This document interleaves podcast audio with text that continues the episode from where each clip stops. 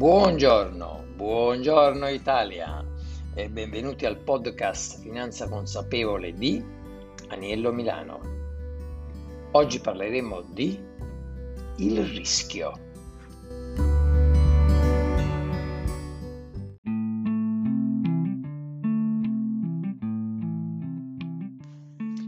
Mi raccomando, non voglio rischiare. Quello che mi propone è pericoloso. Dottor, però non voglio rischiare nulla, eh? Quante volte ho sentito queste domande che in realtà poi sottointendono già la risposta. Zero rischi, però devo guadagnare, eh? allora partiamo dal dire una banalità che però spesso si dimentica, ossia che il rendimento è la faccia di una stessa medaglia, dove nell'altra faccia si raffigura appunto il rischio. E da qui dobbiamo partire dal parlare del rendimento atteso, ossia di rendimenti variabili, perché ormai il risk free non esiste più e per risk free si intende appunto un rendimento privo di rischio, che in passato era identificato nel BOT, il famoso titolo di Stato a 12 mesi.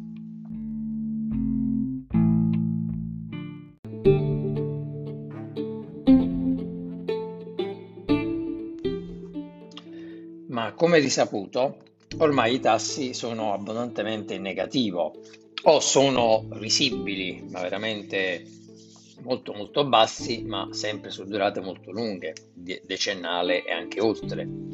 Quindi siamo ormai da anni eh, nel terreno minato dei rendimenti attesi e all'attesa di un rendimento atteso elevato vi è un rischio più elevato.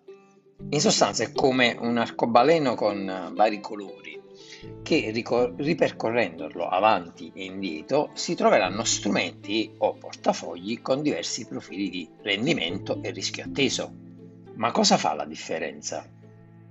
In sostanza due elementi, la tolleranza al rischio e l'orizzonte temporale, altresì detti obiettivi. La tolleranza al rischio è data dalla personalissima valutazione che si dà del rischio insito in un investimento e quindi della paura di perdere soldi, dove però spesso ci si perde tra rischio effettivo e rischio percepito.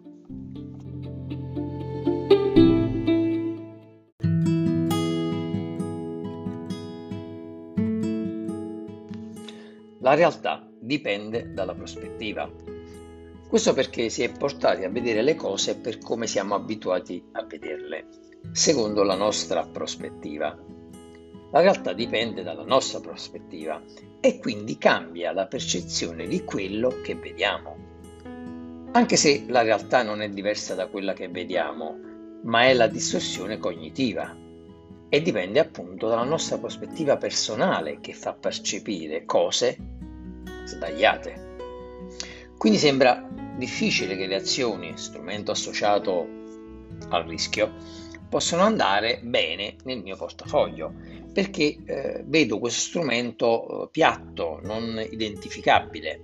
In realtà basta invece vederla in diversa prospettiva e quindi potrebbe anche essere che le azioni possano essere compatibili con il mio portafoglio, solo però devo capire come guardare questo strumento.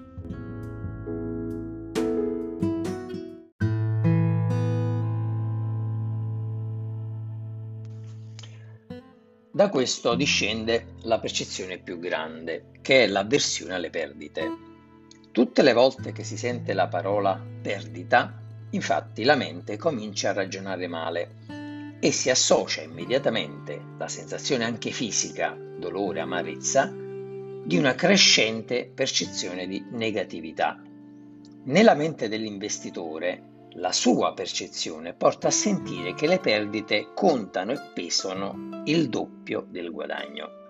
Ma questa avversione porta a non capire che certe soluzioni di investimento avente rischio maggiore hanno anche valore maggiore.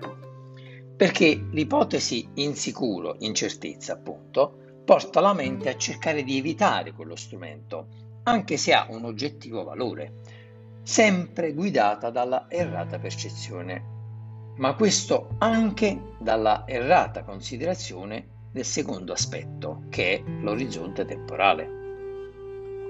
Infatti, se si tiene ben presente questo aspetto, quasi mai, allora l'incertezza data dalla percezione di rischio verrebbe mitigata in modo deciso.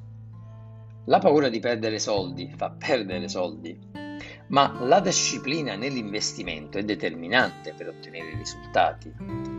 E se all'inizio i mercati hanno delle negatività, scendono, eh, diventano problematici, non necessariamente sarà sempre così, e lo dice la storia dei mercati.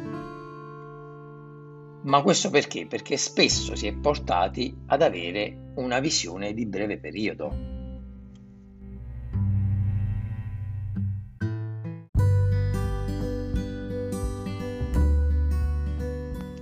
Cosa fare allora? Banalmente suddividendo i propri risparmi per obiettivi definiti. Se si destina una somma per l'acquisto di un immobile che dovrà venire tra 10-15 anni, è corretto valutare e percepire l'investimento in modo corretto, secondo questo arco temporale. In base ai singoli obiettivi e attraverso il Goal Based Investing, si interpreta il modo di investire tenendo conto appunto degli obiettivi temporali e non usando il portafoglio di investimento in base alla visione dello scenario di riferimento dei mercati finanziari attuale, perché il mio orizzonte temporale è spostato in avanti. Infatti l'obiettivo temporale guida, dovrebbe guidare la pianificazione e per questo però serve perseveranza e tempo per fare in modo che l'investimento poi dia i suoi frutti. E questa è l'importanza di un approccio long term thinking per poter ricavare valore dai propri investimenti, lungo termine, pensando. Finanza consapevole, Aniello Milano, alla prossima.